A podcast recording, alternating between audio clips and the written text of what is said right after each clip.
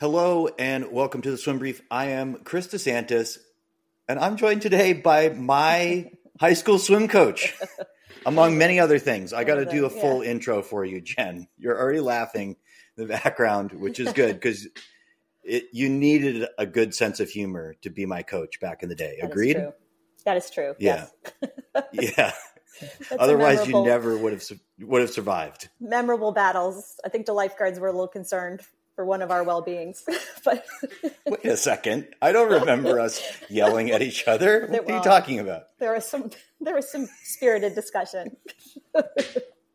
okay, so let's let's get your um, let's get some of your other qualifications out of the way before we get into uh, the conversation. Um, you continue to coach my high school. I grew up uh, in Wellesley, Massachusetts. You continued to uh, coach the boys at Wellesley High School. Eventually, you started coaching girls again. How many years did you coach um, girls and, and, boys swimming, respectively, at, at Wellesley High School? So, the boys, I was trying to think about this. The boys, I believe, was so from when you did maybe 18, okay, 15 or 18 years, and the girls was about the same because I kept the girls a couple years longer than I kept the boys. So um, yeah. yeah. So I started at Natick before that. So I was at a, with the girls. So I was doing Natick girls for like nine years and then, you know, so it wasn't that, but anyway, yeah, 15. So long time high school mm-hmm. boys and girls, um, swim coach. Uh, I think at least a couple times you were Massachusetts high school coach of the year, according to the Boston Globe. Yeah. Yeah, a few times. Yeah, yeah. a few times. You don't like to brag you about win it. States, and they and then they, they give that to you. Yeah, that's how that happens, right? You yeah, just you just win um, states, and um, you were also throughout that time you were a master swim coach. Um, yes. So you like doing time. all the coaching that gets no glory, correct? That's sort yes, of your thing. everything everything under the under the radar. Yeah, that's me. Everything where people can discount you. Um, yes, and, totally. But we don't discount. We we don't discount that stuff on on this podcast. I mean, um, I. I one of the reasons very I want to be uh, a little more serious for a moment. One of the reasons I want to have you on here is um, because I feel really fortunate to have had you as my high school swim coach. I think a lot of people in in swimming do discount high school swimming, but I think partially owing to the experience that I had swimming for you, I did I do not. I, I am not in that camp, yeah. um, and I it, it it showed me how valuable and honestly. It saved me in the sport of swimming because I, I think without high school swimming, I would not have finished high school as a yeah. competitive swimmer. Yeah. Um, uh, because I actually I wasn't on a club swim program from from yeah the winter of my junior year of high school through the mm-hmm. end, and I went on to swim in college. So high school was a big deal for me, um, and you were a big part of that. Um, we have many other things I want to discuss, but we, I want to get to the really important stuff first that we've already teased here and that is you know very important for the audience. What was it actually like? What's your recollection of coaching me? Let people know what what i was like as a stupid high school boy. Well so i met you in the end of your high school career. So you had already been well coached by very good coaches and and continued to. So i came incidentally all women by the yes, way. Yes. And I, I think that was that was actually a really cool thing for me to enter it, yeah. it was so it's such a no brainer for me to enter coaching. Like I didn't even think twice um, about whether I should or could do it. And uh, so going in with Sue, and you know she's so amazing, and um, so you were already sort of. I didn't have to overcome like the macho thing with you, but you were already definitely pretty disenchanted and pretty in your head um, about mm. swimming, and I think you had some body issue. Like I, I, you definitely had some sort of body issues that you weren't real confident and you weren't real sure about yourself and, and like movement and, and how that related to, to swimming. And um, you had definitely been pretty disheartened, I think. And I think you were really at the end of your, it felt like you were sort of like I don't know, you know, uh, maybe maybe I'll just do this because I'm a senior and the guys, you know, the guys are important to me, and and I like Sue, and I like you know, and, and you you had good things in place in high school, and I think you probably would have finished it out, but you had definitely seen some things by then that made you wonder clearly, um, if the sport was for you. And I don't think you were improving very much by then either, which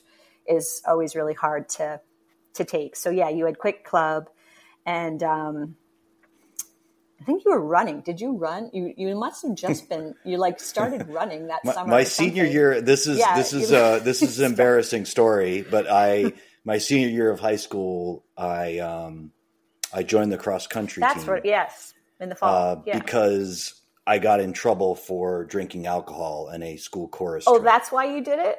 Yes, oh.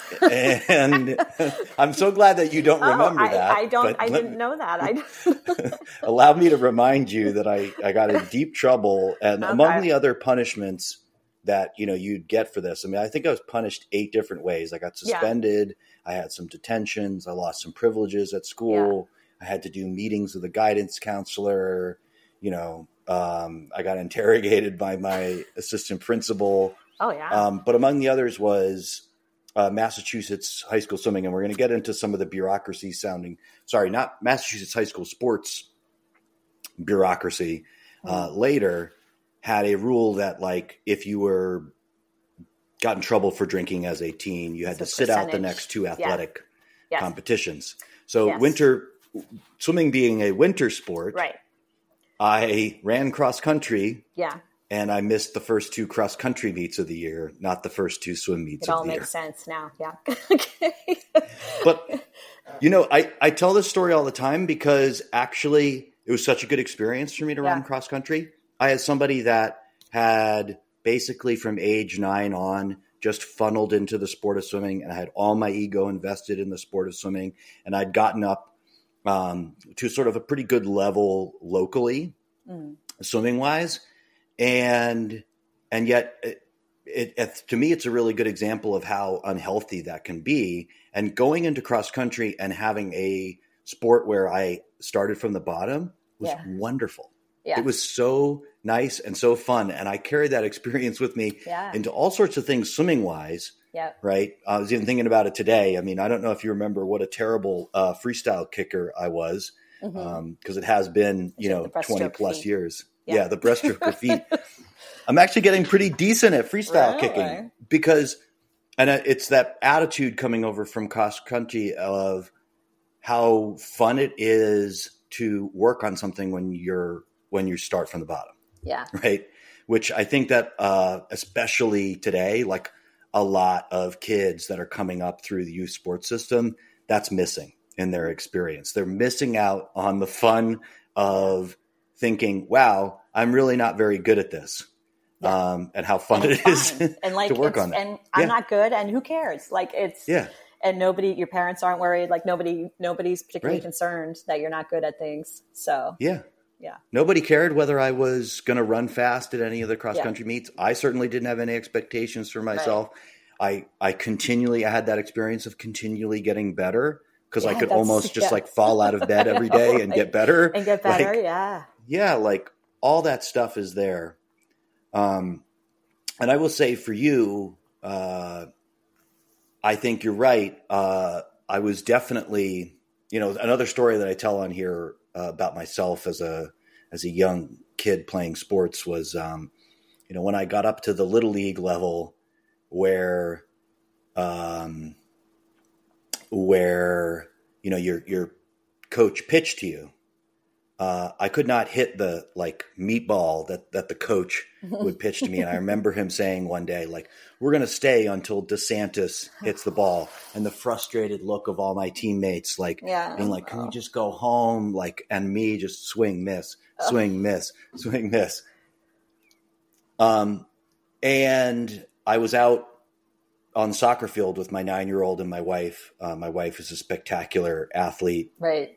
And you know she, she, was given a few tips on soccer and it was like she told me something and then i did it and i was thinking like where was this right, when yeah. i was 17 so, years so old so much in your head right yeah well right? the frontal lobe but, yeah but but but for, you're right that for whatever whatever was going on in that moment in my life it was like i just couldn't i just couldn't accept like yeah. in any information about how to change the way my body moved except you were actually able to do that for me. So like I thought you were a magician. I know. well, that was actually one of the coolest things was because I that is how I take apart, but that was still the beginning, really the beginning for me of coaching. So I, yeah. of coaching, yeah, and so and that was when I really did first start to develop like an eye and a way to explain things. And I've honed it. I'd like to think I'd honed it a lot since then, but um, but that was one of the you were one of the first people because you were like good, but you also were frustrated. So you trusted me to play things around and and just the amount of trust that was amazing. I mean, like that was that was so cool. And and so for you to like trust me, I knew was a big deal because you clearly weren't trusting a lot of coaching at that point. Um, so that was that was really cool for me as a as a starting out person and and um and to have an educated and you are an educated uh, consumer. You know you you definitely had you had opinions but you also had facts and you had readings and you had i remember it was it? Was like eric simpson or something too. Like all the smart kids you're just like oh it's like well the ratio of rest to the this and i'm like oh my gosh. You know it's great though because swimmers are smart and they make you if you work with them you have to a admit that a lot of times they are smarter than you and b it makes you you have to figure out what they're talking about and what they're thinking. So mm. um it you can't just tell them stuff and they accept it. Like even you know they have they're smart and they know their bodies and they know the water and it's so um interesting. But that but anyway that was a very uh meaningful to me was that you actually kind of bore with me as I was like, okay, try this like try this. And so that was really good. That was a really cool thing um, for me well, well, it's like so i i've had some time time to reflect on this. And and a couple things you said there really like sort of brought this into uh, better focus to me. The first one is is just what you said there at the end. You know uh, and i i can see uh, it's all based on my social media following of you now.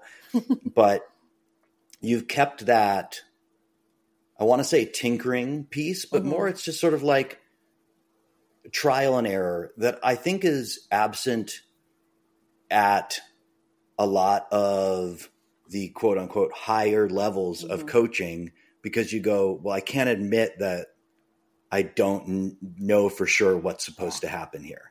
Yeah. Right? Like you, there's yeah. no, there's, there's just so much less room for trial and error because you're meant to know like yeah. you're an expert, you know everything, and you just yeah. tell them what to do, and everybody moves on. Yeah, and you um, think the kids need that, but actually, in my I don't know, in my experience the, as a parent and as a coach, like the kids need to know if you blow if you go okay, that was bad. Like I'll make up a drill on the fly and we'll all, I'll have them do it. And, and, I actually would coach the Wellesley girls when I was up there a few weeks ago. I just did a little stroke clinic for them. And, uh, yeah. I was like making up things on the fly and they would do it. And I was like, oh, that wasn't what I thought that was going to be. okay, never mind. I just, and they were sort of like, what? I'm like, no, no, no, that didn't work. So we're going to, we got to change, you know, that wasn't good. But yeah, they're not, but I think the kids actually need to hear that and they need to, I mean, it's not a science, there's science in the sport, but it's not, you know, and bodies are, yeah, there's so much different stuff that comes into play. And so I think the kids do respond really well to that if you're honest and you're like, okay, that was a debacle. So we're not doing that again. And it was yeah. all on me. And, you know, like, let's move on and we'll try something different. And so, or I'll explain something and they'll still be like, like, like okay, that didn't come out of my mouth the way I thought, you know, so it's good because it forces me to sort of ramble on. And that's, and that's the fun part of coaching in my yeah. experience. Like, I, I heard this um, somebody say recently, you know, speak to the difference between uh, complex and complicated math, right? The idea, and I hope I'm going to get this right, complicated math being like, you know, you've got to do a lot of work to find the solution. Um, and complex math being math without defined solutions. And I think like human beings are complex. Mm-hmm. they're not complicated, they're complex. Yeah. There are no defined solutions. So anybody that's out there that is asserting like I know what the solutions are, like that actually sets off alarm bells in yeah. my mind going like you're full of it. Like you yeah. actually don't know. right. um, and, yeah. but if they have really good sales teams, they they are believed. You know what I mean? If they're really good at marketing, then they, they can get pretty high. So yes, we do live in the golden age yeah. of marketing. Um. For sure. And I, I guess I see that the, the, the second point I wanted to make about um, the way you you coach that I can hear there too. And maybe it sometimes it got pretty animated between the two of us back in the day. But like you always seem to be it, it was less about like he hey i have this expert knowledge and i'm telling you what to do and it was much more of a dialogue yeah. right you actually wanted to get information yeah. beyond watching somebody swim yeah you, you wanted to hear something from them mm-hmm. what they say maybe not always you know exactly what you want to hear. Entertaining, but yeah.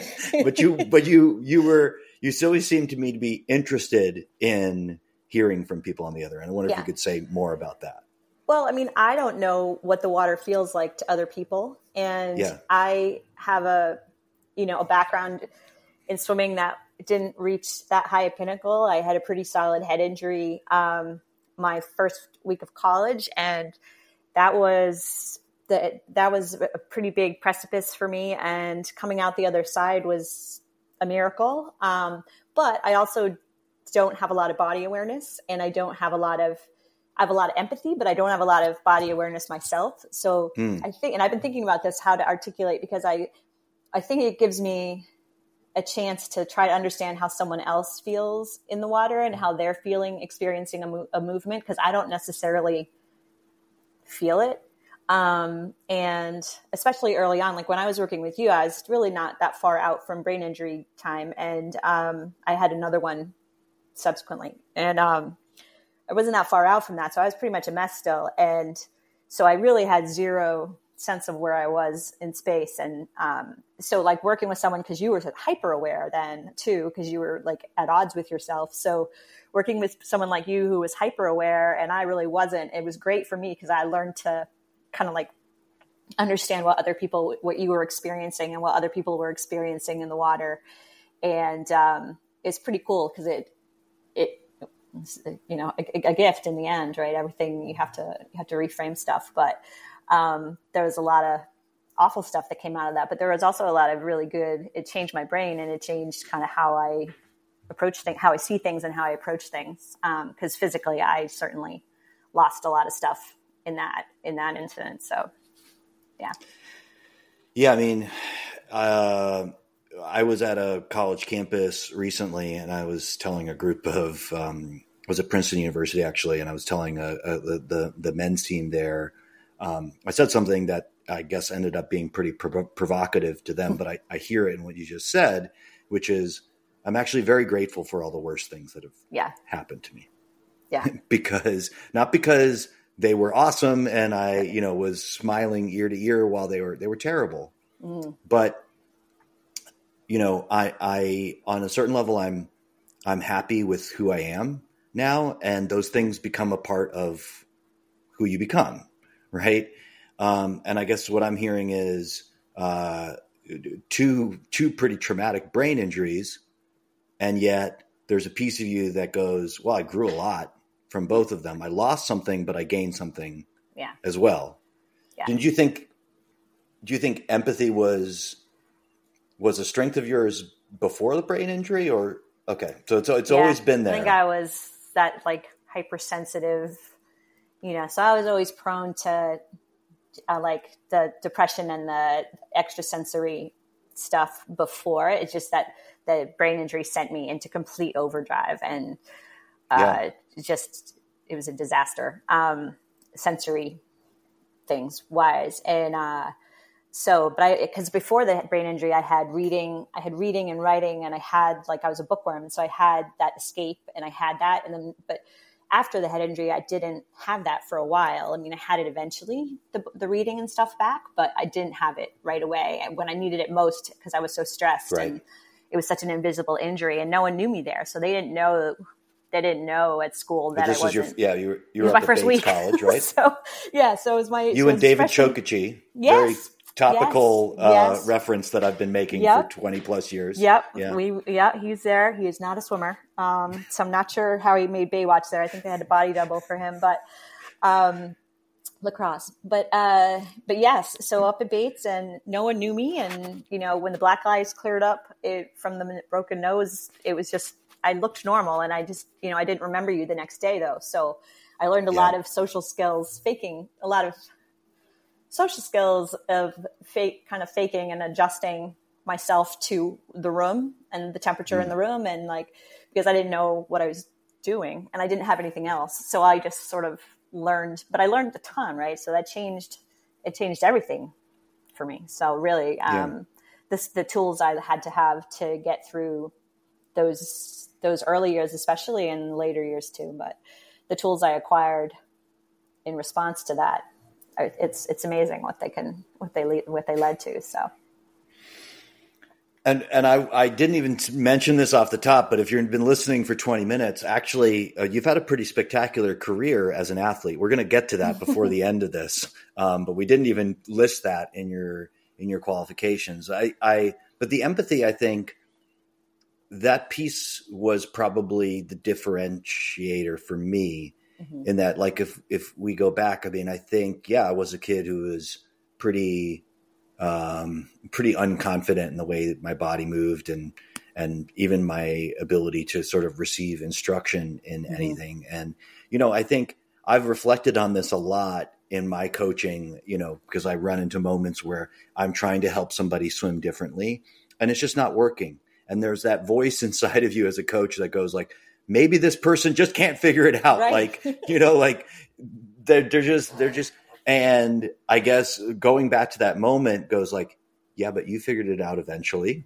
And it just required somebody who was patient and empathetic enough to go, okay, we haven't figured this out yet. Let's keep trying. Mm-hmm. Yeah. Right. We're going to keep trying. You, you know, you had been coached very reactively and very like, in your face. I think so. I think the contrast, you know, not by your especially coaches, that year. yeah. so uh, I think the year leading up to that, yeah, yeah, there had been right. So um, by the time I came in, it had already been a rough season. But um, but yeah, so you had definitely been yelled at enough, um, yeah. and you know certainly had enough self doubt that you didn't really need to go with that, and and so trying to read kind of what you were and you you could understand. And if I said I don't know, you were like, okay, you know, like uh, you know, for me as a coach, I was really growing because I you weren't just like, oh, well then you know, forget it. I'm not not listening to you. Yeah. You know, Those you were, you know.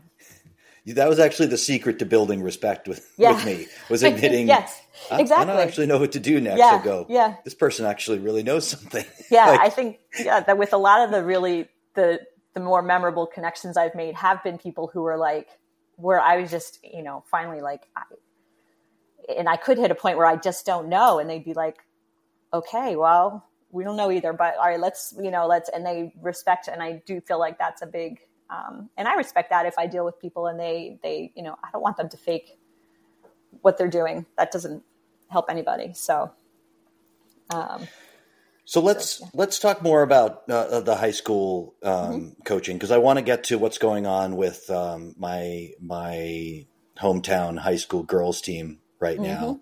Um, but before we we do that, what as as things went on for you in high school coaching, like I just you were very successful.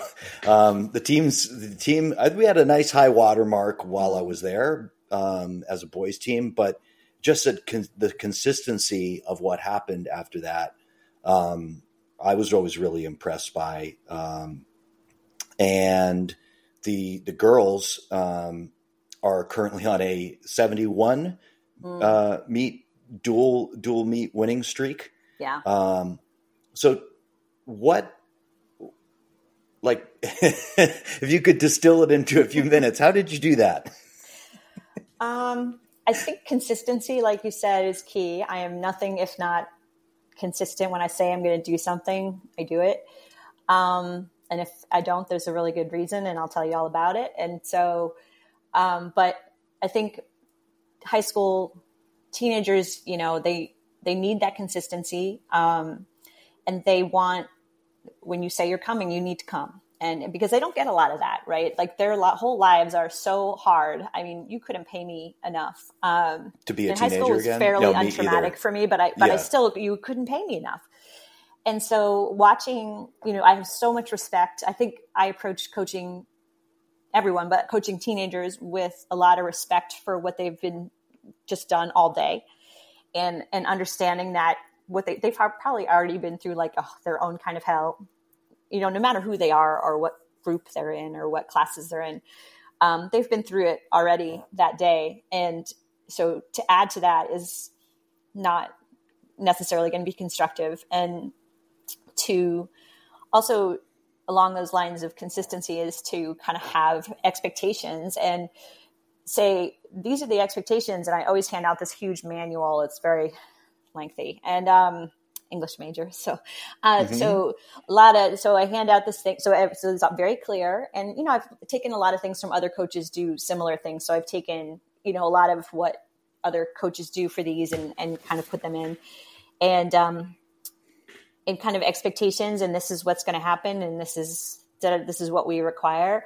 And you know give it to the parents give it to the kids and and make sure the parents know it's the kids project not the parents project. And um, so there's some things that held strong throughout and that i finally honed as i went. Certainly you know you have personalities you have years where you know you have years where kids are using substances you have years where there's like academic there you have years where someone gets caught drinking in the middle you know or holding a beer and they not necessarily drinking but whatever. Um, you have those years and so you have to adjust and you have to you know kind of you still have to hold those expectations but you do have to adjust your daily thing i mean sometimes they just want to talk and sometimes they want to talk because they're procrastinating and sometimes they want to Yep. talk because they really need to talk right so and Yeah. and maybe no one has listened to them all day or said you know how amazing they are to them but mostly i think it's complimenting and i think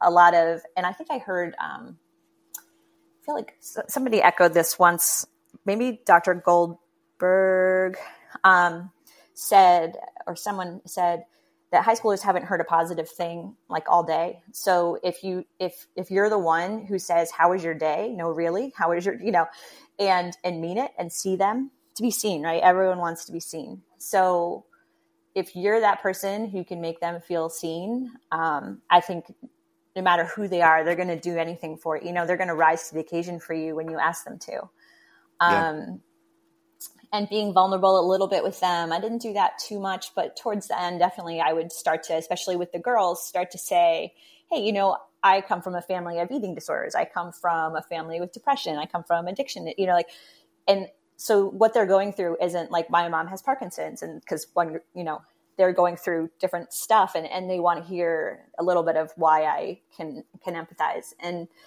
um, so I think just kind of respecting the heck out of them and and making sure that I respect you know like I respect you, but I'm still going to make you do 10 50s on 40. So because I respect you, you're going to now we're going to do this and you're going to feel amazing afterwards and you're going to you know and this is what's going to happen is we're doing this because we're you know this is a really good thing and this is amazing for you. Your you know your blood chemistry needs this your mood needs this. So let's you know all right cry for a minute and then you know, because some of these kids are going through unimaginable traumas in their lives um, at the time that we see them in high school, and you know, there there are a couple that I've seen who you just you would never you could, you could just never imagine what they're going through at home, and and um, if you could be that solid person for them and be like predictable. It's like, oh, Jen always da da da da. It's like, yeah, well, no one else always does anything. So if you're that, you know, even if it's that Jen's always a dork, it's like, all right, well, so fine. If I'm always a dork, then, then that's great. Yeah. So you can expect it and you know it. Um, and yeah, I mean, I just think I really enjoyed it, and I and they could tell. I mean, they're not idiots. They can tell when they Yeah. when someone doesn't want to be there, and um, when someone is there because you know. But yeah, I mean, there weren't many. I don't know if there were really ever days that I didn't want to be right where I was, and I told them that I was like, "You guys, we're so lucky," and they're like, you know, Right, right. a lot of eye rolling. there's a lot of eye rolling, but they thanked me later. But there's a lot of eye rolling because like, you guys, we're so lucky. It's like seven o'clock on a Saturday morning. We're so lucky to be. And they're like, you know. Yeah. So, um, but yeah, I mean, I really felt actually genuinely feel that way. So it was a little bit contagious, I think. So yeah, that was I mean, a whole lot of rambling to answer one question, but that's we love rambling on this podcast. I mean, oh, good. I just, I'm thinking, I'm thinking as you're talking. I mean, from the second that I could control when I got to practice, I remember we'd be practicing at Babson College, mm-hmm. and um, we had these nighttime practice slots, either six to eight, I think, or yep. eight to ten. Eight to ten. Right. Eight thirty is the pool. Yeah. Yeah. Um, and uh, home was not a stable place for me. Yeah. So I was at practice like obscenely early. Yeah. I would be at, because usually because you or Sue, who we mentioned earlier, you guys would be there, and so yeah. like that's a place that I wanted to be a lot more than being at home. And I could go there, and you guys were happy to see me, and you know we could talk about swimming for a little while, which it, I've always said you know, one of the ways I know I love the sport of swimming is you could basically wake me up in the middle of the night and be like, what do you think about right. Anthony Ervin at the 2001, like his 100 yeah. free at the, you know, uh, Fukuoka World Championships? I go, yeah, he really took that race yeah. out. You know what I mean? Like, it just doesn't, it doesn't get old doesn't for me. It wouldn't old. be like, oh, why'd you wake me up? I'd be like, yeah, this is a good, this is a good, cool. this is a good All reason right. to interrupt my day. um, and um, so the girls have been on this um, winning streak, and I promised that yep. I would get to uh, some of the wondrous bureaucracy of Massachusetts high school sports. So I'm going to let you introduce this. There is a interesting piece of, let's just say, adversity that uh, has mm. been a mm. factor in this winning streak that that I don't actually like I don't run into people writ large around the swimming world that have any idea that this is going no. on.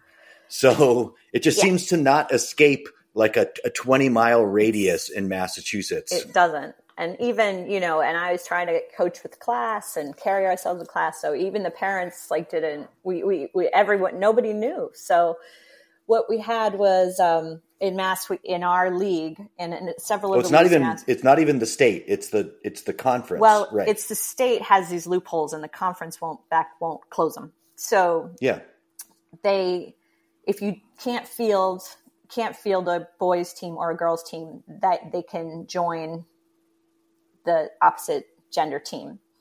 Um, which is I think pretty widespread, like softball or field field hockey is one that's an Olympic sport for men, right? And so in Massachusetts, they've had boys getting onto girls field hockey teams and for whatever, um, right. whatever that presented. And there's been some controversy about that. You know, I mean, if you're the goalie's mom, you're kind of bummed about the the, the boy taking a swing, uh, winding up and throwing yeah, that, that, that There's like a six foot one, 180 yeah, exactly. pound guy like me your, lining up shots on your yeah. daughter. Yeah, yeah, yeah. So I think there is some like, uh, know, um, but in swimming, so we have a, a, lot of this can sort of is explained not cor- not correctly, um, but they people explain it by the lack of pool time. So we don't have a lot of pools.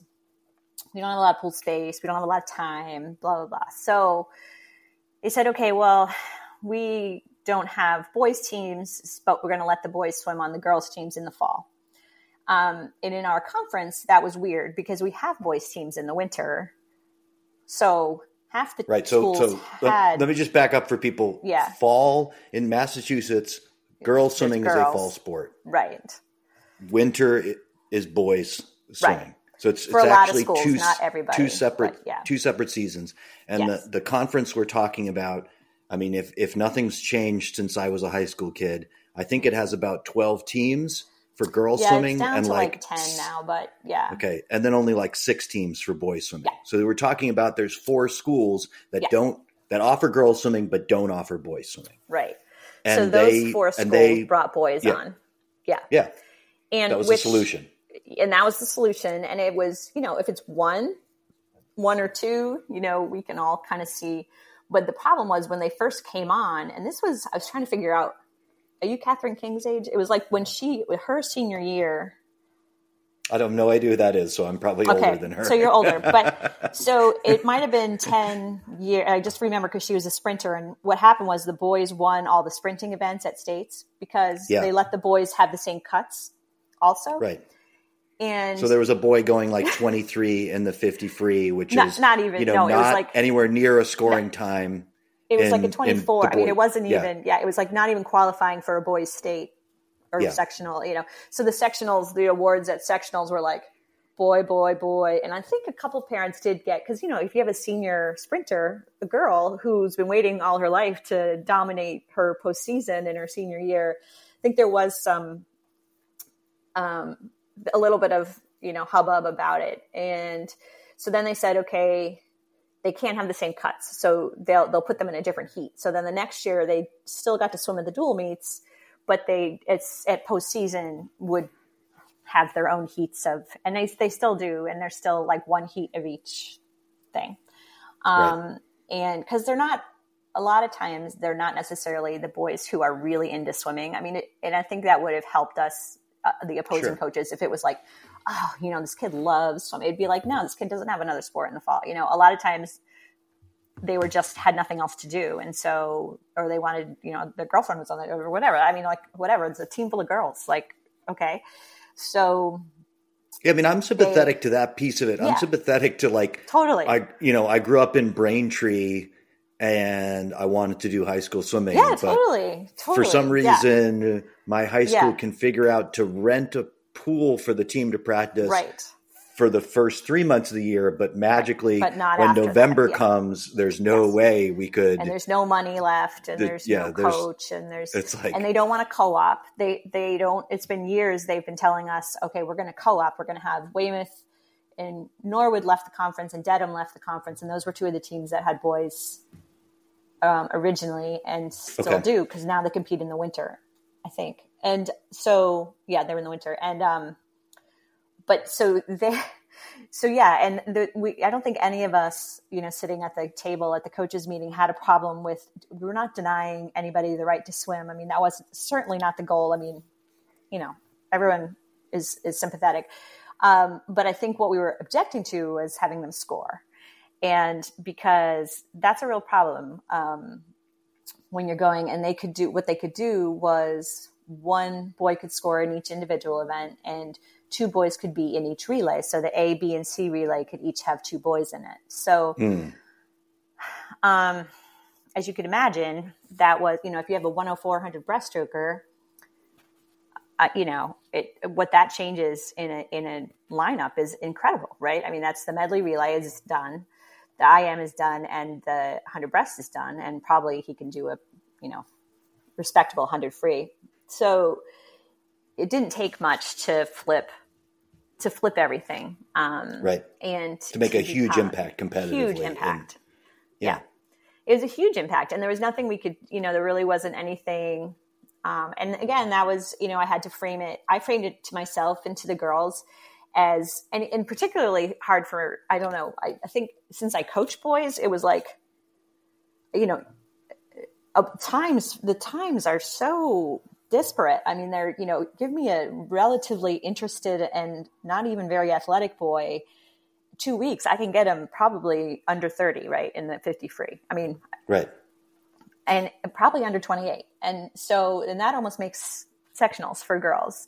And girls can spend their whole life trying to break 30. And when they do, it's amazing and meaningful. And it's like, you know, it's the whole, the crowd goes crazy and it's so cool and you celebrate it. But, um, but yeah, for them to just be and then just have these guys come in and they're just like, oh, is that good? You know, like like, like well, you know, um, and uh, and a lot of their behavior wasn't. I, I will say, and I love boys, and but a lot of very early on, the boys. High school boys are not known for their restraint. They are not, and they didn't handle the winning well. Let's right. just say so. It was pretty bad, and then, but the, what the conference did was they left it up to the coaches whether they would score the boys or not. So mm. the conference said, "This is here are suggestions you can score." Da da da da. You don't have to. So like Heather at Braintree was um, one of the first who was like, I'm not scoring them. And guess what? Nobody suffered. The boys were fine. The boys' parents were fine. As far as I can tell, there was no backlash against her. Um, the boys raced in, in the second heat, or if they raced in the first heat, they were unofficial. You know, sometimes my girls needed a good relay battle and they got one from the boys and where they wouldn't have from the girls maybe in the, in some of our stronger years um yeah there's probably and, a way there to make it help yeah, girls swimming you, you can but... it, can it, it, you can but it's the fast girls are like all right they can you can kind of get them fired up because it's like they practice uh, if they're a club swimmer and i didn't and i we didn't get all the club swimmers, as you know. That's another Massachusetts thing. So we're going to talk about that in a second when we're done with had, this conversation. Yeah. So if I had girls who were club swimmers, they were sort of like, oh, whatever. I don't care. You know, like they didn't care. Or brothers. If they if they had brothers, they were they were probably okay. But and they were really good. So if you're a girl and you do a 5200 freestyle, then you're really not scared of a boy who does a 53, obviously. So, but it's the medium. Um, the medium kids who suffer and and I think those are the ones that your team is built on real honestly that is the media and that's what I've done all this time is build teams on the medium people yep. because in mass there's no you have no chance or there's no guarantee that you're going to get the fast swimmers um, I made I had cuts so I knew I wouldn't get the beginner swimmers but we had a lot of medium and the medium ones were the ones who were going to just you know who couldn't possibly get win against uh, someone with testosterone. So that was really disheartening. And and I think on the teams that have boys, I would say I'm guessing that a lot of girls don't come out for the team because the atmosphere is different. If you got ten boys and ten girls on the team, that's a very different team, and that's fine if if that's what you want. Um, I don't think my daughter. I don't know that she was thrilled. You know, like she was on a co-ed a team that practiced co-ed, competed side by side, but not against each other.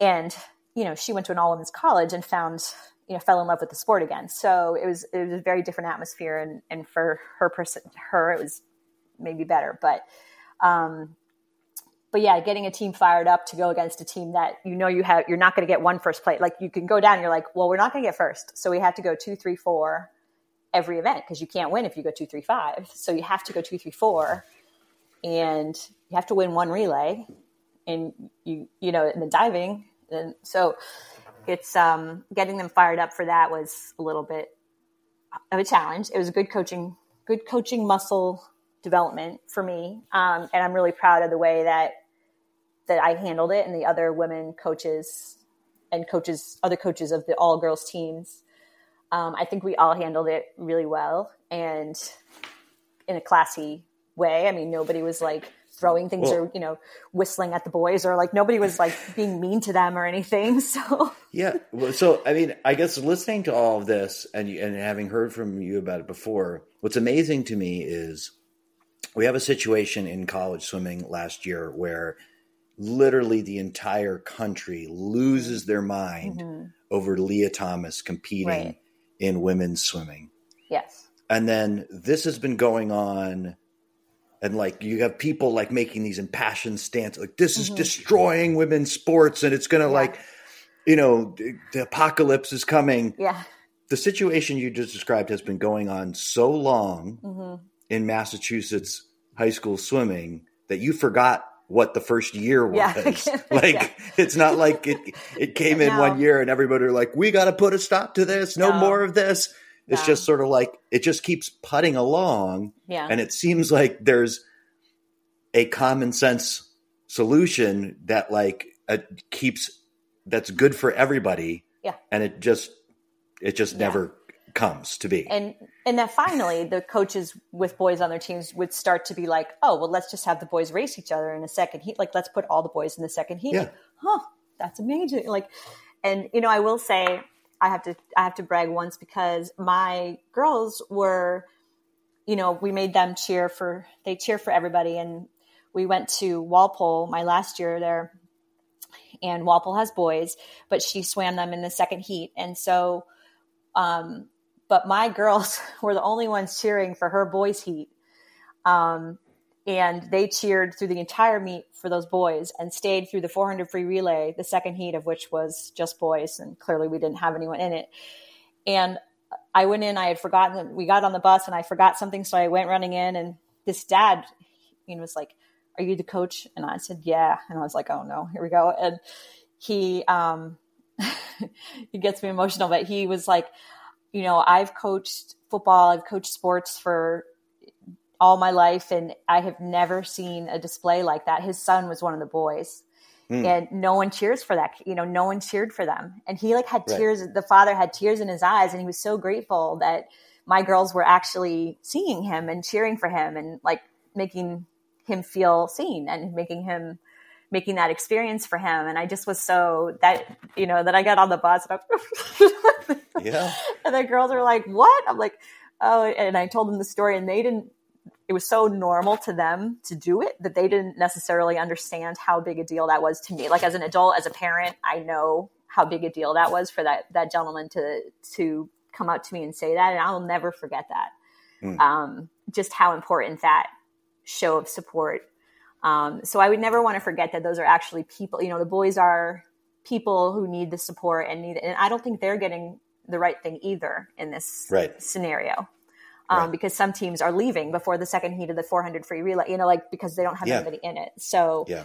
yeah. um, so I don't think anybody is necessarily benefiting. And and those boys, you know, they're not swimming in college really for the most part. Every now and then there's one, but you know, this is this is all they know, and they're basically invisible um, the whole the whole season. So that that's something I'm just like yeah. I'm really proud of. So.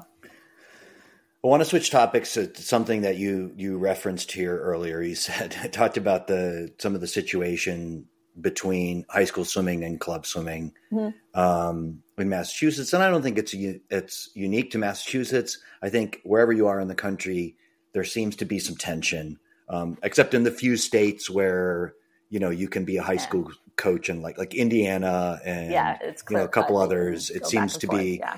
th- that at least on the high school federation level, they've been sort of like, well, this is ridiculous. Like, why are you um, why are you putting kids in the middle of this? Right. Which is really yeah. uh, how I see the situation. But I guess for you, more what I'm curious about is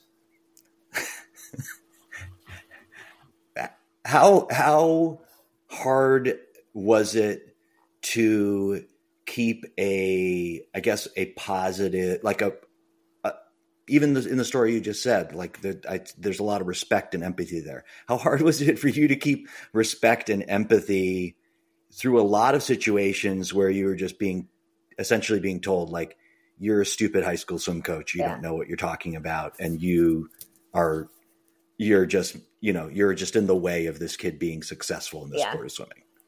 Well, I mean, I think I knew that was wrong. Uh, well, I mean, it was frustrating because I knew that was so wrong. It was so incorrect. Yeah. Um, yeah, I mean, I don't think that that that never stopped being a frustration, and it's still not. You know, I I feel bad for the kids. Always, you know, it's always the kids. And like you said, I, you know, how do I compare with a club coach? Well, you know, do I just not want to coach club? Probably. Like, you know, like it's not because I can't. You know, it's it's it's so frustrating. Um, and yeah, there are a lot of high school coaches who aren't like scientists of the sport, but there are a lot of club coaches who aren't either, and they're just really good salespeople. So it's not like there's some status, you know, having that status equated with it, and it, it, a lot of it comes down to who you coach and getting status from who you coach. And I have a whole lot of very unarticulated thoughts on that, but um, on how taking you know coaches getting credit for their kids swimming fast. Like, well, yeah, but weren't they fat? Anyway, um, so yeah, so that's pretty tough to take because essentially the kid has to make a decision between club and high school and their club coach says, well, you're not going to swim D1 if you swim high school, which is completely yeah. wrong. But, and I understand they have to make a living and they, you know, for them, it is, it, it is kind of personal. Um, and, and even though they knew they were swimming and, and they didn't want to have the kid do the best time at states because then it's not under their auspice. You know, I, I'm not sure they didn't get the, um, the credit for that, I guess. You know, but the kids are always going to swim faster at a high school meet than a club meet. I mean, a club meet is like a time trial. You're just sitting there. There's no energy. There's well, no. So I I have three stories I want to tell, and from three people that I really respect in the sport of swimming. The first one is a very basic one, which I think you just pointed to.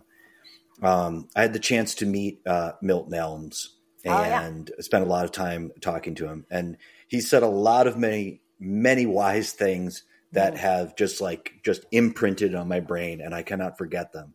He looked at me and he said, Chris, the kid that gets fifth place in his high school dual meet has a more meaningful experience in the sport yeah. of swimming than your 77th place finisher yes. at Futures Championship. 100%. Now, is your average 77th place finisher at Futures Championship way faster at swimming than mm. kids who get fifth place? Yes, but but in terms of the meaning of the experience, like please do not like I think this is existential. Do not cut kids off from the best part of the sport of swimming, yeah. the most meaningful yeah. experience they can possibly have. And I'll talk yeah. about two coaches, um, one of which is personal to us. Um, and I, I, respect him. I, I, I, I was just out there. I saw him this past January. Chuck Batchelor, right, yeah. was the the the dean of um, Massachusetts yes, high school club there, coaching, yeah. and yep. probably the worst attitude I've ever seen yes. about high school swimming. High school we, swimming. We, yeah, yeah, we had a guy that swam um, when I was a senior in high school. His name was David Russell. Mm-hmm. Um, he had never done essentially any competitive swimming except for some uh, town recreational, yeah. like once a week, something. And he came out as a freshman in high school. And the guys on the team that had a little bit of year round swimming experience, we started watching this guy swim and go, this guy's pretty good. Like there, there, there's something here, right? And uh, by I think he, you know, I remember distinctly he went like 107 and 100 backstroke mm. his first high school dual meet. And he finished the year maybe at 57. And as guys on the team, we were like, you know, David, maybe you should like practice this year round because you've got a little bit of talent, you know, yeah. you might as well see how far you can go. And he did. He started swimming year round. Um, and I think he did maybe one more year yeah. of high school swimming year, yeah. before before Chuck was putting pressure on him, like yep. cut this, you know, because yep. this isn't. And he went on to swim at Cal mean, yep. he was like a you know trials, top eight finisher at trials, yeah, at at the yep. NCAA level, yep. like Olympic trials, like incredible, incredible swimmer. But I mm-hmm. even said this to you know because I ended up working with Chuck a few years later. I said, you know, you taking David Russell, like pushing him to go off of that, that means there won't be another David Russell because right. David Russell won't be there to tell the next kid with a little bit of talent that just sort of like yeah. started swimming at age getting somewhat serious at age 15 hey you know what? You probably should try to do this year round. Like he won't be there. Yeah. and i couldn't get through to him yeah. um, on that subject. I i am actually pretty proud of, most recently i've been coaching here at, at jersey wahoos. And uh, my old boss there is a guy named paul. He's irish um, so the concept of high school swimming right. is yeah. like complete. Uh, it is yeah. literally and figuratively completely foreign to right. him, right? And he could have easily come in and gone, "This is stupid. This is a waste of time. This is distracting from everything." And I, I hope I'm not telling any secrets. He is frustrated with the role that high school swimming sometimes plays. We have yeah. in New Jersey, we have a dual meet tournament to end the year to decide that's like our state championship. Oh. So the best swimmers on Jersey Wahoos will, right as you're moving into short course championship season yeah. for swimming, be yeah. two days a week at high school oh. dual meets. Oh, right. yeah. Like for four weeks straight. Oh, goodness. Yeah. But you know what he said? Eventually, he said, "This is this is I, this is kind of frustrating," and then he just planned around it. He yeah. just said, "Okay, those two days a week, that's your race. Like that's your race pace, race pace practice, training, yeah. your race, yep. your race training. We'll we'll plan the rest of the training around it because in the end, he saw. I think he was very pragmatic about it and just saw there's really we're we're just hurting everybody mm. if we make this into a fight. We're hurting the kids. I'm hurting yeah. myself, and I'm hurting these like local. Again, we don't need we don't need to do it. Right. There's a solution sitting right, right there yeah. that just gets your yeah. you know that just is pragmatic and and so yeah henry mcfadden who is you know was on the world championship uh, team off wahoos um, this past summer as a high school senior he swam every single one of those high school yeah. dual meets straight with yeah. Haddonfield High School, you know, yeah. straight to the state championship meet. Right. And that's just right. what it was. Yeah. You know? And and he and yeah, I mean, it is it's such a I I do yeah, you were you're not the only one who maybe wouldn't have swum in college and maybe, you know, I definitely there have been several athletes that didn't do well with club but were very good swimmers and you know, found a different kind of swimming and found a different way to be part of the sport and and improved then also um, in high school swimming because it was different and you know no one's trying to take away from the club coaches and um, you know the best towards the end when we got the new pool in Wellesley we were sharing space with um, Charles River and at first it was like oh here we go and those coaches were actually I mean, well, a they saw me coach, right? So they saw us coach. They saw they saw what our kids were doing. Their kids, mm. their kids who we shared. They saw what they were doing every day, and they're just like, okay. you know, they were, essentially, they're just like, all right. Yeah never mind. We'll see. You know, we'll see you in a couple months. Um, you know, come if you have a holiday. Uh, and, and, you know, Coach John ended up being, and that was huge for the kids. I mean, you could see it all over there. They were just so relieved because, and just me having me and Coach John talking to each other in public, like on the pool deck when they were in there and making fun of them and stuff. And so they like, but you know, us yeah. united was such a huge thing for these kids because you know a little bit of the how um, tense it can be, and uh, but yeah, this was just a very different, and that was huge for us um, in just in terms of because then some of the medium kids wanted to swim year round because they saw that they could still swim. Like a lot of people don't want to do club because they don't want to leave high school and they know right. And why do they, they, have to choose? Yeah, why they, they, shouldn't, why they shouldn't have to choose. It's so yeah. It's like and and nobody's yeah Olympic dream. I mean, nobody's swim scholarships. Trust me, from the state of Massachusetts, no one's going a full ride anywhere on swimming. So I mean, maybe one, but very few. And so no one's full ride is going to be taken away because they swam high school and probably did their, you know, if they make an all American time there, if they're that good, they're going to do it there. They're not going to do it at, like you said, futures or seniors or whatever. It's like they're going to do it suited up for their team with the with the team going crazy and everyone you know screaming and like the Needham meet for Wellesley, like what the girls and boys do at the Needham meet is insane. You know, it's just, mm-hmm. it's purely mental. It is, it's all about the atmosphere and, you know, like people swim what they have no right, no right to do. Yeah. Um, and we've seen some, you know, amazing things and you just can't replicate that. So I, I would just feel it, it, just having that relationship go better. It was so much, that was really a relief. Um, and we still didn't get kids from the other club. Um, but we did at least from the one of the local clubs get that he would encourage them actually because he was sort of like yeah this is good for you i know you're going to swim fast there so you know yeah. get some good time and come back like so I, just think like actually it's really somehow it's filtered into you know the the 10 commandments of swim coaching that um, having one person be the source of all mm. knowledge is mm-hmm. the best way for yeah. kids to develop. And I couldn't, I couldn't disagree more. I think that um, athletes really benefit and and should actually we should actually put energy into teaching them how to like receive various different sources yeah. of information and yeah. deal with the fact that like people are going to be telling them different things and yeah. that doesn't mean that somebody's right and somebody's wrong. Yeah.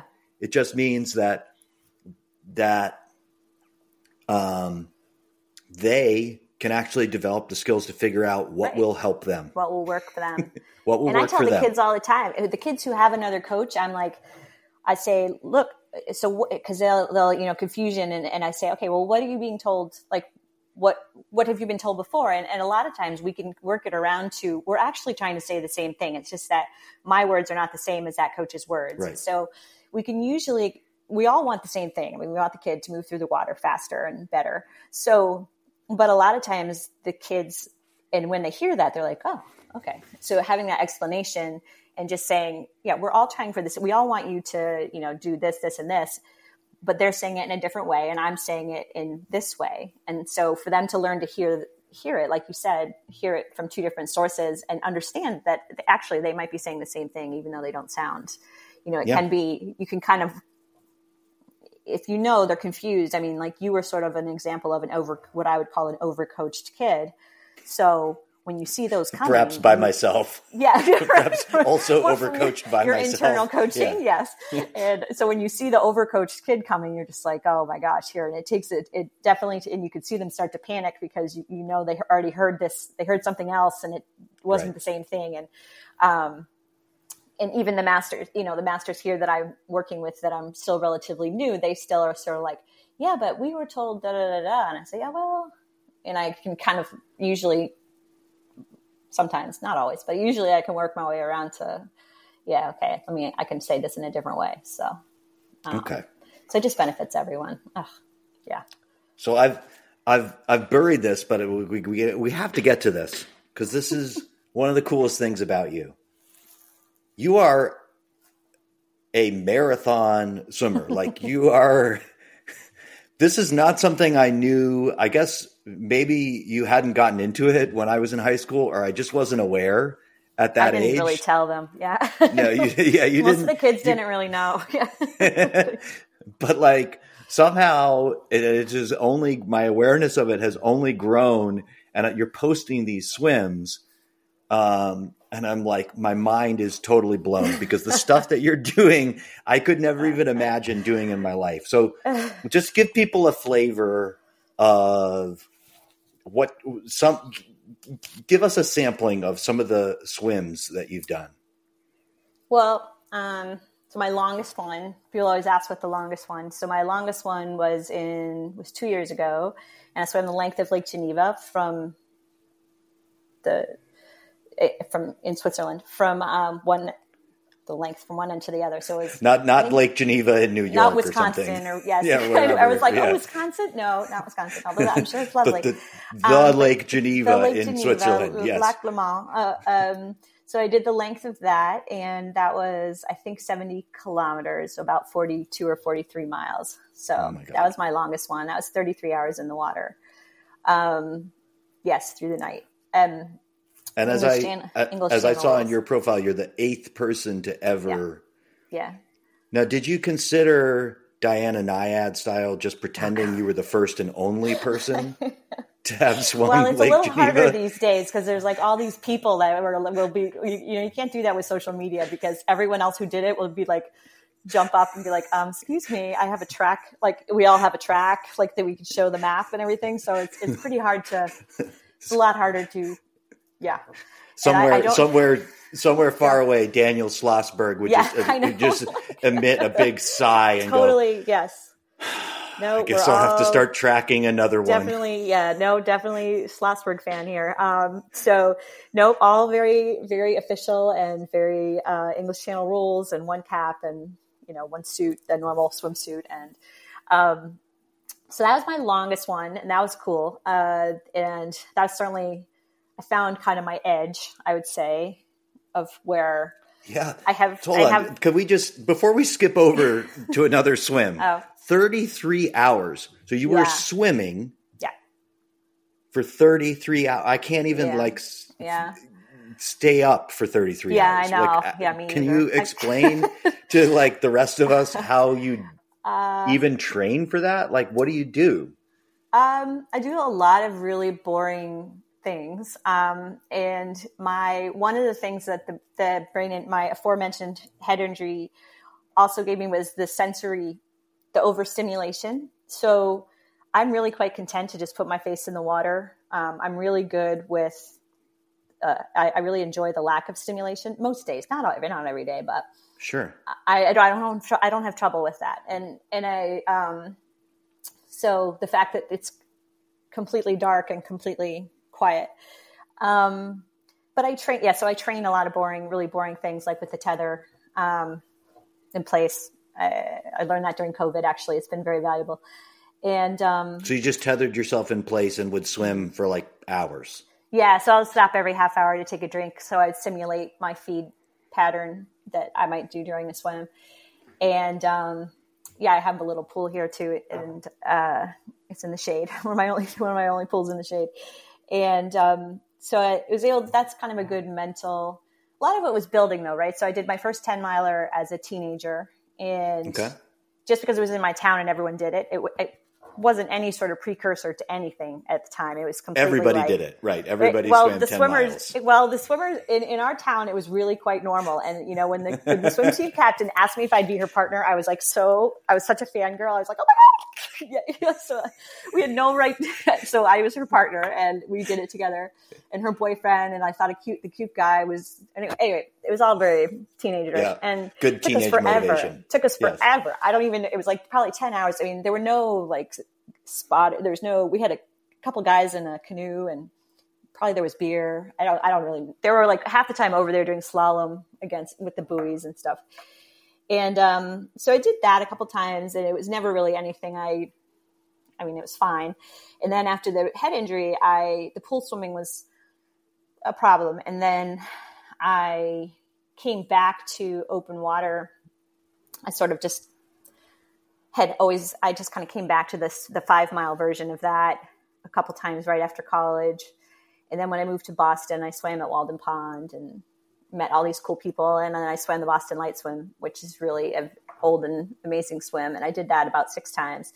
And that sort of makes you feel like you're gonna you can do a lot of things because a lot of really cool people do that swim and you learn about their history and then you start feeling like you're part of something. And I've never been athletic. Like I am not I've never considered myself an athlete, and I know I've, you sometimes say things like that too, but I certainly never have. I've learned athletic. to stop because anybody I, I, listening yeah. to this that goes, if you're not an athlete and yes, you swam exactly. 70 kilometers, what does yeah. that make me? But yeah, yes. so I've I've learned to stop, but I never really never have thought of myself that way, and so um, it was always like, but wait, there's a sport where I don't have to be fast because I'm not definitely not fast, so the fast switch fibers, no. And so, but there was something I never really understood that I could succeed by just outlasting. And so that was pretty cool. So, and I just started upping the ante and trying, you know, and failing, a lot of failing, um, and pushing, pushing the distances farther and farther. And then the training got a little more scientific. When I first started, it was all,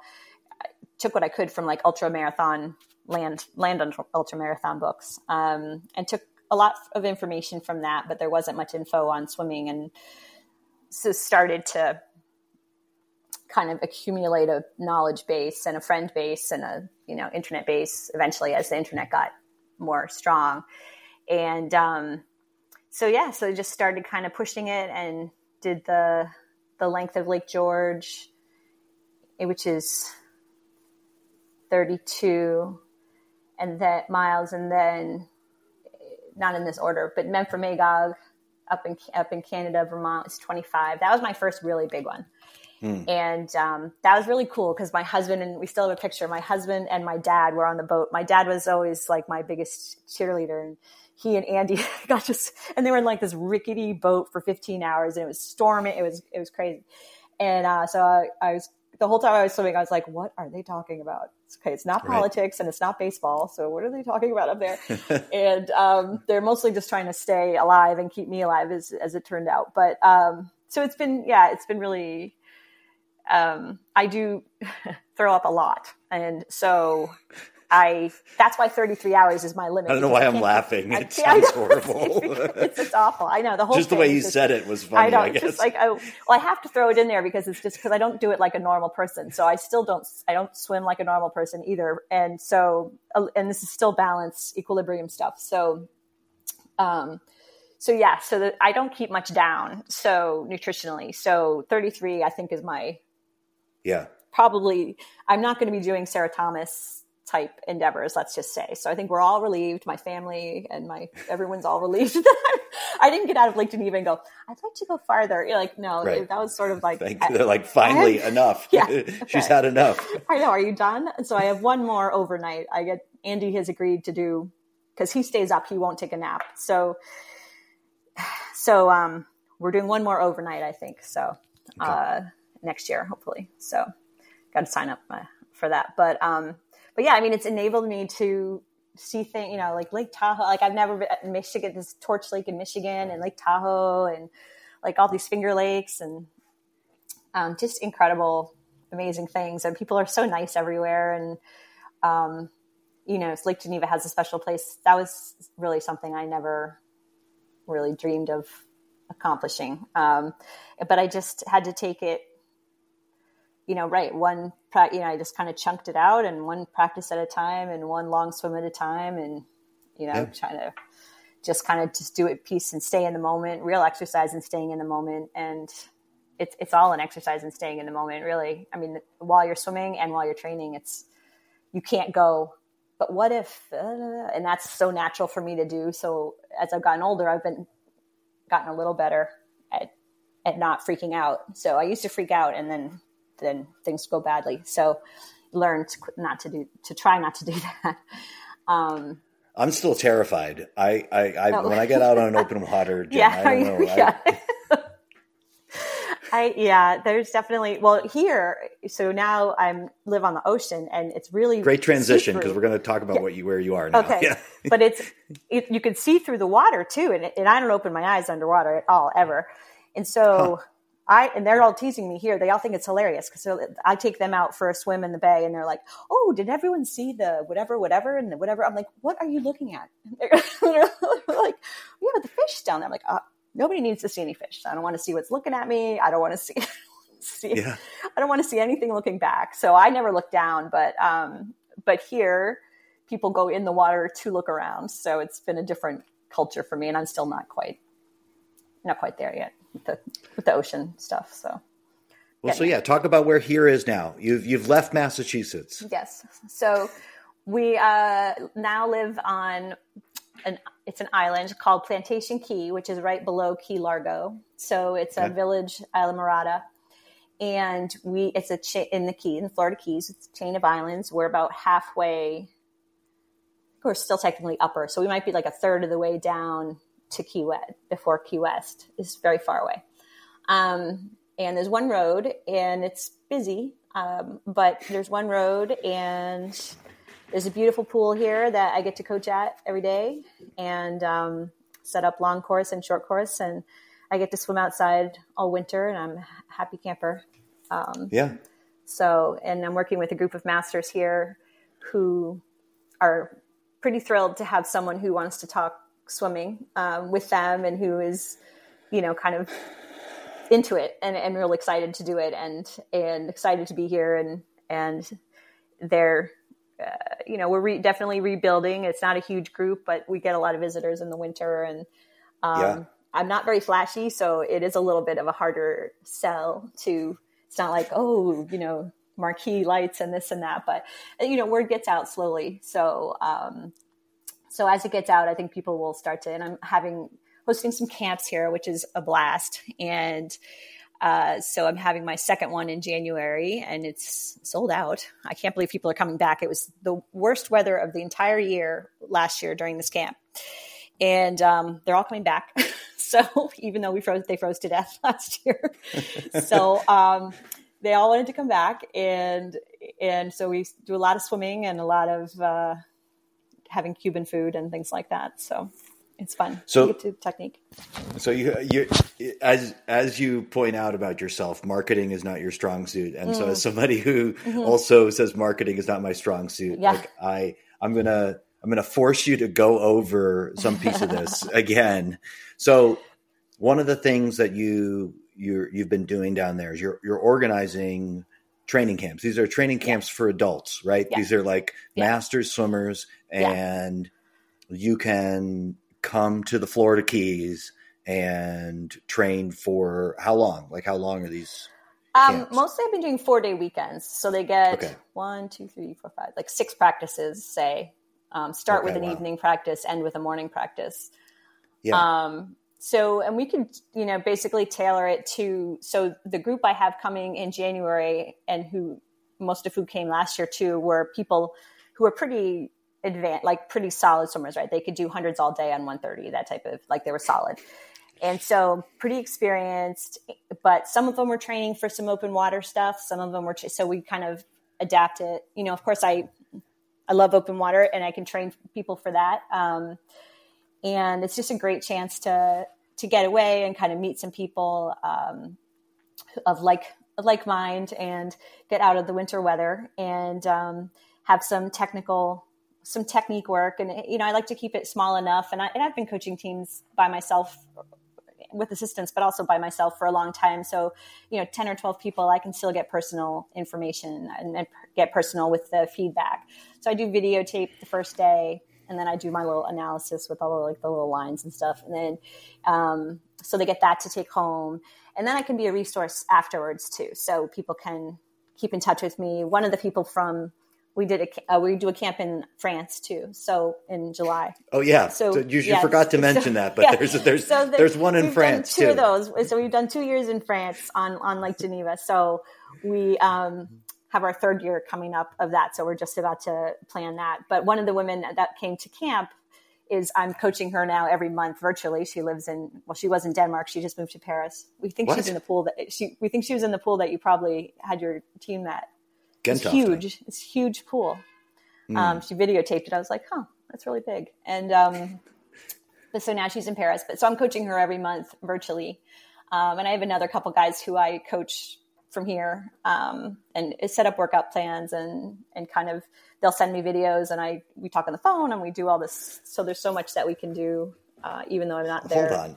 Hold on. I wasn't planning about asking this about this at all, but I definitely need a coach. So let, oh. tell me more so, about this because I'm practicing by myself, Jen. Oh, you it's, are? It's yeah. Oh, I've been no. I've been on a master's comeback since uh, January. Yeah, and it's going spectacularly. By yeah. the way, um, Good. I actually I went a best time in the 50 free uh, just this past May. I went I did a 23 6 Nice. All right. Um, yeah. And I think my breaststroke, sorry, my breaststroke uh, 100 was like a 105. Hey, that's pretty. Um, yeah. All and right. this was this is just a month before I turned 40, so I'm I'm Yay. I'm pretty proud of myself. Yeah. Um, but I am training by myself every day, oh, and it yeah. is it's hard. It is hard, and it's that yeah. And so I write workouts for people. Like some people will buy, you know, they'll they'll have me make them a book of workouts or whatever. They'll be like, okay, I want, you know, 10 workouts and I want them to be I am and I want them to be, about 4,000 yards or meters or whatever. And, you know, so I'll send them a booklet of workouts. Um, and the Canva, Canva app is my, is my friend. And so, mm. um, but yeah, I may, I have all these workouts because I, I have a different workout every day. I mean, I literally have 10 notebooks of workouts for which my children will have to transcribe when I'm dead. So they, they I've told them that they're pretty thrilled. And um, so I have because I always write them down, and I yeah. always make a new workout every day, so I don't I don't overlap. So and usually I, so yeah, so I love making up workouts. So if you need any, let me know because I have a whole library okay. full, and um, and definitely have have keep people entertained who swim by themselves. yeah. And do these people film themselves swimming? Like, do they get like a tripod and pop their phone on it? Mm. And a lot of times like, they have a lifeguard do, do it, or spouse okay. do it, or yeah, they just walk alongside. Okay. I don't need the underwater. I can see the underwater. Like I can tell from above what's going on. I'm, you know, like I can see through the water too. But so walking alongside. So mm. you can send me a video and I can do a little narration. I send it back to you a 30 second clip becomes five minutes of me talking and stopping and backing up and talking more and like drawing yeah. little things. Yeah. And, um, and that's cool because people find that really, that's really a good thing for the people to have and refer. I hear that people refer back to them and, and can kind of be like, especially if you swim by yourself or if you swim with a coach that you're not sure about and you can kind of go back and be like, okay, what are they, am I right here or am I not right? You know, um, so it just, it's nice to have a home base of, if you if you trust the person who's giving the feedback. So, um, but yeah, so I'm here. And if, and yeah. if people want to, you know, follow you, um, mm. I think you make amazing social media posts about how to swim. Uh, so I'm a fan of that piece of it. But if people want to follow the coaching stuff, if they want to follow yeah. some of these training camps and stuff, where where should they go? So swimstronger.net is my website, and um, swim underscore stronger is my Instagram, and that usually has my little that has more like sketches. If you go to the website, you can sign up for the newsletter, which is sort of monthly. Um, no and, commitment. Not if you're yeah, not fully committed I mean, to of not committing every month, but it is kind of monthly ish. A uh, little newsletter just for you know I'm not selling anything, so it's just like some kind of whatever I'm kind of thinking about. It yeah. season it could be seasonal, it could be whatever. Um, sometimes I throw another workout in there so people have one. I think I did a warm wet, a warm water workout in the last one because just how to adapt to to warmer temperatures in the water. Um, so we uh, so yeah so that's so that's that's the deal and i'm always here down here so i and i love visitors so if well, you end amazing. up if you yeah I'm going to let you know about my my yeah. my my yeah. my training camp idea that we talked about okay. before this. Yeah, I don't need to subject the listeners of this. You can make your own too. That's what I. So you should. I should also say if you have like three or four people who swim and you want to just come down here, tell me you're coming, and I can make a camp. Like, yeah, it can be like that. Yeah. Trevor, if you're still listening, we're, we're, we, we may be doing this. Okay. my buddy Trevor, who uh, also provides me with plenty of um, coaching around my swimming. So I don't mean to say, right. Um, my, my other co-host of this podcast, Joel, he, he does as well. But, um, uh, so I'm, I'm not alone in that sense. I probably have an embarrassment yes. of riches in terms of people that are willing right. to give their of opinion on what I'm yeah. doing swimming wise. But, yeah. but I am also like essentially writing my own workouts and and oh, executing yeah, my, yeah, yeah. my own training. So when so, you get sick of that, let me know. Yeah, yeah, I will. Um.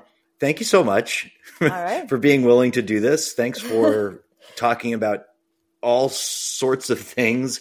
I know, Thank like you. we we we literally like the breadth of what we just talked about was pretty wild.